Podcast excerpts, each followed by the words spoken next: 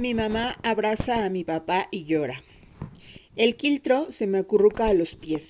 Se nota que tiene miedo. Y cómo no, si el humo tiñó el cielo de negro. Me agacho y le hago cariño en el lomo. Llegan dos bomberos a hablar con nosotros. En realidad con mi papá, porque a mi mamá la tratan como embarazada vulnerable y a mí no me pescan. Ya está todo bajo control, le dicen.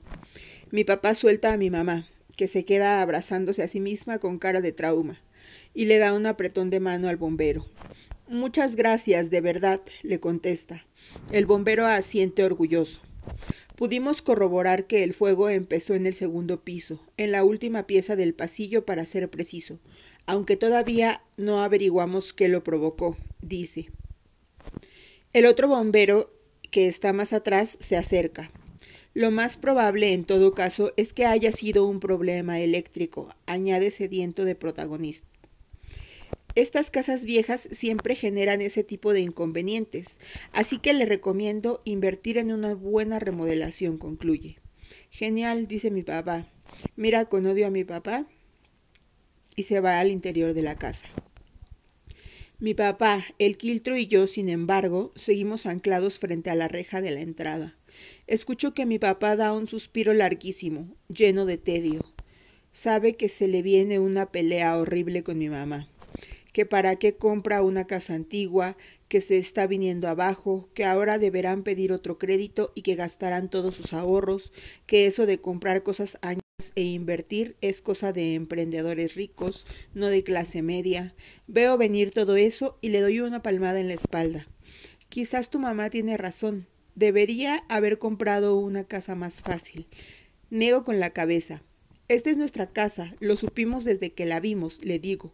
Vamos a salir de esta como siempre lo hacemos. Además, ¿quién dijo que tener casa propia era fácil, ah? Él sonríe. Vas a tener que dormir en otra pieza hasta que remodelemos la tuya, me explica. Encojo los hombros para demostrarle que no hay problema. Él pone su mano en mi mejilla. Ojalá tu mamá fuera tan condescendiente como tú, concluye. No tengo idea qué significa esa palabra, pero asumo que es algo así como relajado o buena onda, porque mi mamá es todo lo contrario. Ahora yo le sonrío de vuelta y le hago una seña para que entremos a almorzar. Recién me doy cuenta de que van a ser las tres de la tarde y muero de hambre. Mi mamá está en el living, celular en mano. Cuando entramos, corta el teléfono. Pedí comida china, le dice a mi papá con una ceja arqueada. A mí no me habla. Cuando mi mamá está enojada, hace dos cosas. Deja de hablarme y pide comida a los chinos de la esquina. Y esas dos cosas las hace por un solo motivo. Sabe que molestan a mi papá. Sabe que le carga que me meta en sus peleas matrimoniales y sabe que detesta el aliño de la comida china. Pero aún así lo hace. Siempre logra sacarlo de quicio, así que antes de que empiecen los gritos, subo al segundo piso y huyo de ellos, en realidad de ella. Arriba hay más olor a humo que abajo, y pronto comienzo a carraspear.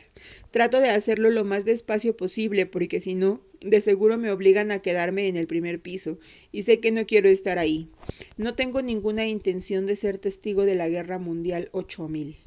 Camino por el pasillo y siento como si el calor del verano y del fuego me comieran por dentro. Me gustaría tener aire acondicionado y que se propagara rápidamente por toda la casa, pero no lo tengo, así que me conformo con entrar al baño y mojarme la nuca. Veo mi reflejo en el espejo y entonces me cae la teja de verdad. Es obvio que el incendio no fue porque la casa tiene los cables muy viejos. No, lo que provocó el fuego no fue la electricidad, fue algo más, algo que sé, lo intuyo, es propio de esta casa, o del terreno, o del espejo, o de todos juntos.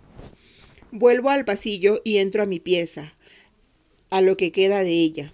Está entera, negra, tal como queda el cubrecamas blanco cuando el quiltro se sube a él después de jugar en la tierra. Hay cenizas y escombros, aunque no muchos. Camino con paso lento porque sé que mi mamá haría otro escándalo si me viera aquí dentro. Creería que el suelo se podría partir en dos para caer y terminar muerta en el primer piso. Ella es así de alarmista. Miro por la ventana, que ya no tiene borde ni vidrio, y veo el manzano. Parece mover sus ramas al compás del viento, pero sé que eso es imposible, porque es febrero. Estamos en Santiago y con suerte hay aire para respirar. Ese árbol es diferente a cualquiera que haya visto antes. Más que tener vida propia es como si tuviera una dentro de la suya, como si se hubiera comido a alguien y esa persona lo moviera desde dentro. Me intriga, me produce curiosidad y al mismo tiempo me da miedo, igual que el espejo. La tos se me escapa, no puedo evitarlo. Giro para salir de la pieza y cuando paso frente a la muralla donde colgué el espejo la noche anterior, advierto que hay algo distinto. En comparación con el resto del dormitorio, ese espacio está más ennegrecido. Pareciera como si alguien hubiera prendido fuego justo en el lugar donde puse el espejo, porque hasta su forma ovalada quedó impregnada en el muro.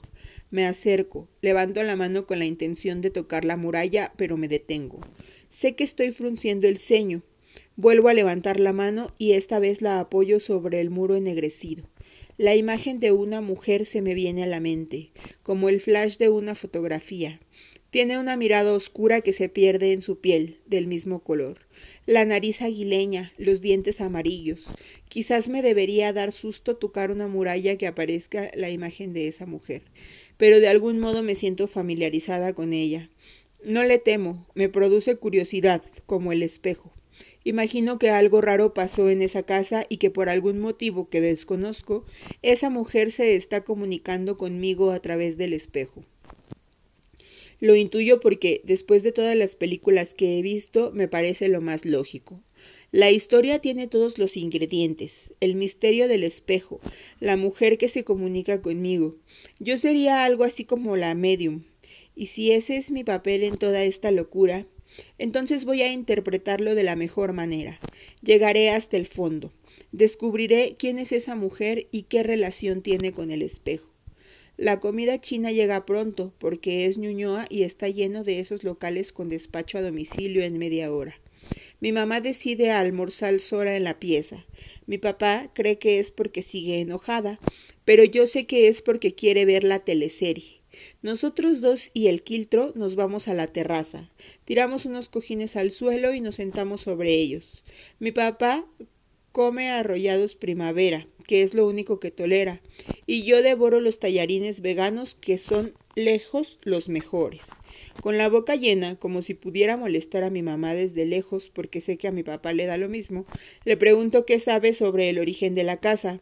Él me mira con curiosidad, aunque no hace preguntas, sino que se limita a contestar. Solo sé que fue construida en 1948, dice. No tengo idea quién la construyó o quiénes fueron los primeros en vivir aquí. Le contesto que de seguro el que construyó la casa no fue el primero en habitar el terreno. Él no me pregunta por qué. La respuesta es evidente. Alguien más debe haber ocupado esa tierra antes de 1948. Y yo sé quién. Fue esa mujer. Converso tonteras con mi papá para matar el tiempo del almuerzo. No le quiero contar lo que sé, lo que me pasa, porque esta es mi historia y no quiero compartirla con nadie, ni siquiera con él. El quiltro se echa entre los dos. Le gusta ser el centro de mesa. Mi mamá dice que lo tengo mal acostumbrado, que lo cree criado mal porque es un perro que no tiene hábitos. Yo pienso que los animales no debieran tener hábitos, sino libertad. Y yo vivo mi libertad a través del quiltro. Desde que tengo recuerdos que me siento así, amarrada, todas las cadenas que las puso mi mamá, mi papá tiene la llave y a veces cuando puede me libera. Él se parece un poco más a mí o yo a él. Tiene la piel pálida y el pelo negro. Le gusta jugar con el quiltro y las antigüedades. Mi mamá, en cambio, podría perfectamente ser mi madrastra, no solo porque físicamente somos todo lo contrario, sino además porque su personalidad es totalmente opuesta a la mía. Cuando era niña, niña chica, pensaba que era adoptada. Muchos niños piensan lo mismo. El flaco, por ejemplo, me contó una vez que su hermano mayor lo molestaba asegurándole que lo habían encontrado a las orillas del río Mapocho. Yo, que en ese entonces estaba obligada a leer la Biblia, le decía que de ser así no era tan malo, porque a Moisés también lo habían recogido de un río, y terminó siendo el salvador de todo un pueblo. El flaco, que en ese entonces era ateo, se convirtió al, al catolicismo, aunque le duró hasta que confirmó que no era adoptado ni similar a Moisés. Mi sensación, sin embargo, era diferente. Yo no tenía hermanos que me inventaran historias de encuentros y adopciones. Lo mío era una prueba empírica, real.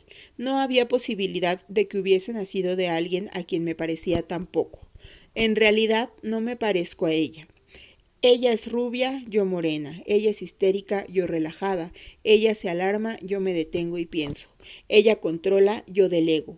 Cuando miro los ojos de mi papá, algo mío encuentro en ellos. Poco, pero algo. Cuando miro los ojos de mi mamá, solo veo vacío. Ella siempre ha sido una persona ajena a mí, a mi mundo de quiltros y vaguedades.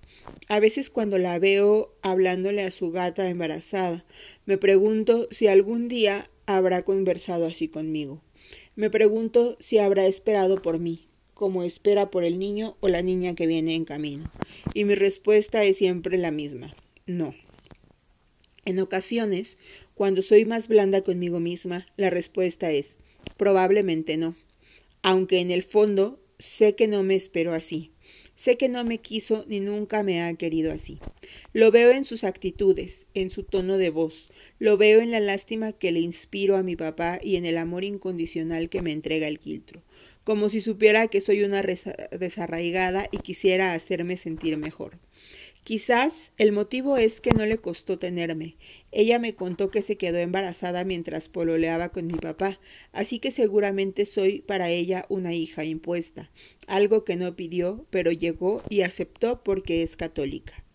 Mi papá toma otro arrollado, lo masca y se le cae el relleno dentro del pocillo de soya, salpicando todo alrededor. Él sonríe y yo también. A él le da lo mismo mancharse, no se queja por tonteras, es simple y alegre. Si mi mamá hubiese estado aquí, la situación sería diferente. Habría empezado a alegar que la camisa era nueva, que cómo no sabe comer un simple arrollada primavera. Ya no usa la palabra roto, porque escuchó que era de rotos decirla, pero lo cierto es que lo piensa. Mi mamá siempre ha encontrado que mi papá es poca cosa un hombre de clase media esforzado, cuyo sueldo no es suficiente para tener una casa con piscina y una hija bien vestida en un colegio ABC 1. Si no hubiera sido por mí, de seguro mi mamá habría terminado con mi papá y se habría conseguido un abogado, no un psicólogo. A veces, cuando pelean, cuando ella pelea con él, porque a él no le gusta gritar ni discutir, le dice que es un mediocre, que por eso es psicólogo, porque no le dio el mate para estudiar medicina, una carrera de verdad. Él podría responderle que por lo menos se decidió a estudiar algo y que gracias a eso vivimos, pero nunca le contesta. Le dice ya, bueno, sí, claro, como si no le importara, aunque en el fondo hasta el quiltro sabe que le duele. Quizás él sería feliz si mi mamá no hubiese quedado embarazada de mí, porque así habría encontrado a una mujer que lo quisiera de verdad y no estaría con alguien por pura resignación. Pero ya es demasiado tarde. Termino de almorzar con un gusto amargo en la boca. Limpio los platos mientras mi papá ordena la casa. Mi mamá a esas alturas duerme siesta. El quiltro hace lo mismo para capear el calor. A mí casi se me olvida todo el asunto del espejo. Siento el peso de cien días en uno solo. Estoy cansada como hace tiempo no lo estaba y estoy segura de que no es por la mudanza ni el incendio. Subo las escaleras a rastras, como no le gusta a mi mamá. Recorro las piezas restantes para ver en cuál dormiré esa noche, ya que la mía es un vacío ennegrecido con olor a humo. No quiero dormir lejos del manzano. Por algún motivo, ese árbol es mi cable a tierra en esta casa, como si viéndolo o teniéndolo cerca tuviera las raíces que nunca he tenido. Sin embargo, no hay mucho que pueda hacer, porque la única pieza desde donde se ve el manzano es la mía.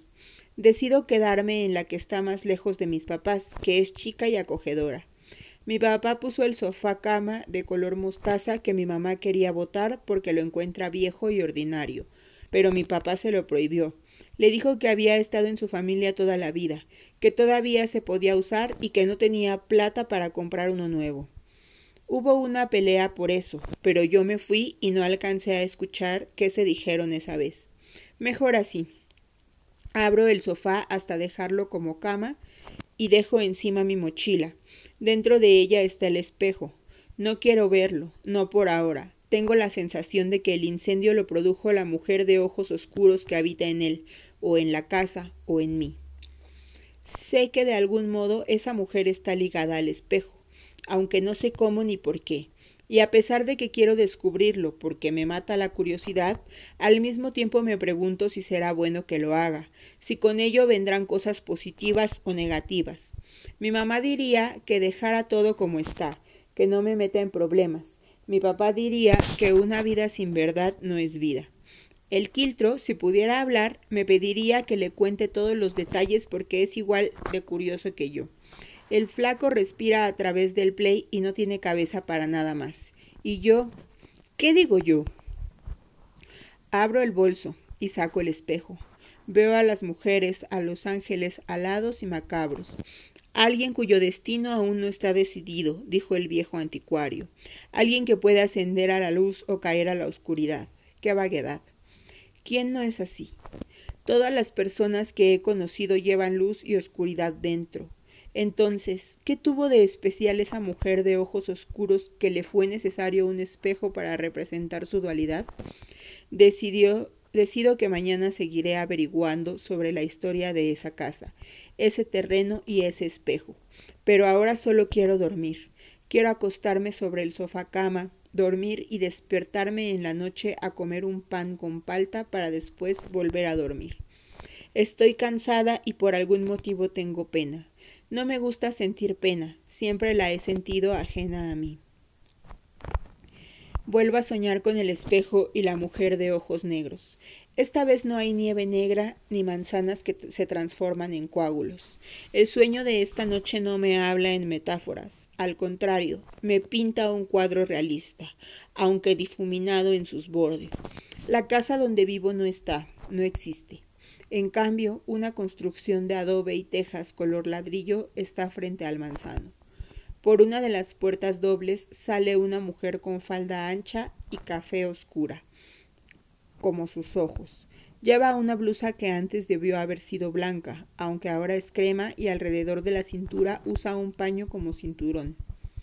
Esta es la mujer que vino a mi mente como un flash, pero ahora la veo de cuerpo entero, caminando por el terreno que yo camino, saliendo de una cosa que yo no conozco. Se dirige hacia el manzano a paso lento, nada la apura ni la detiene. Ella es una con esa tierra, que ahora es mía, la mujer apoya una mano en el tronco del manzano y murmura algo que no logro escuchar. Entonces aparece corriendo una niña. Es diferente a ella. Tiene la piel blanca como la nieve, los ojos negros como la madera del ébano y los labios rojos como la sangre. Se parece a mí, pero no soy yo, la niña.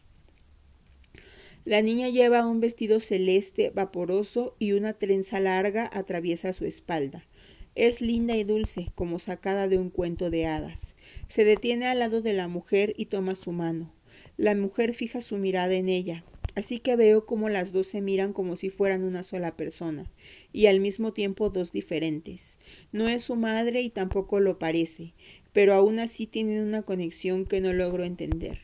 Es un vínculo similar al que tiene el blanco con el negro, el agua con el aceite o la vida con la mujer.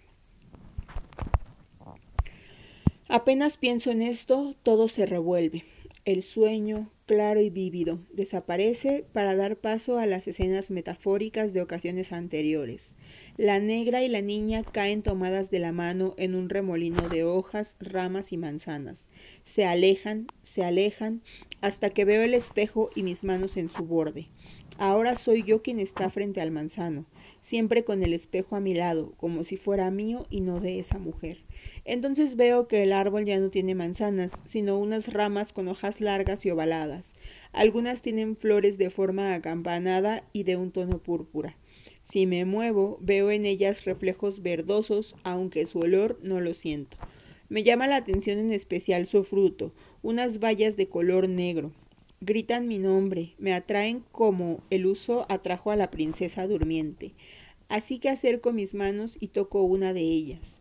Un dolor agudo recorre todo mi cuerpo en un solo escalofrío. Siento la boca, los ojos y la nariz secos. Caigo a los pies del manzano y comienzo a vomitar. De mi boca salen manzanas podridas. La sensación es tan vívida que las imágenes surrealistas no me apartan de la realidad. Esta noche me siento más en un recuerdo que en un sueño.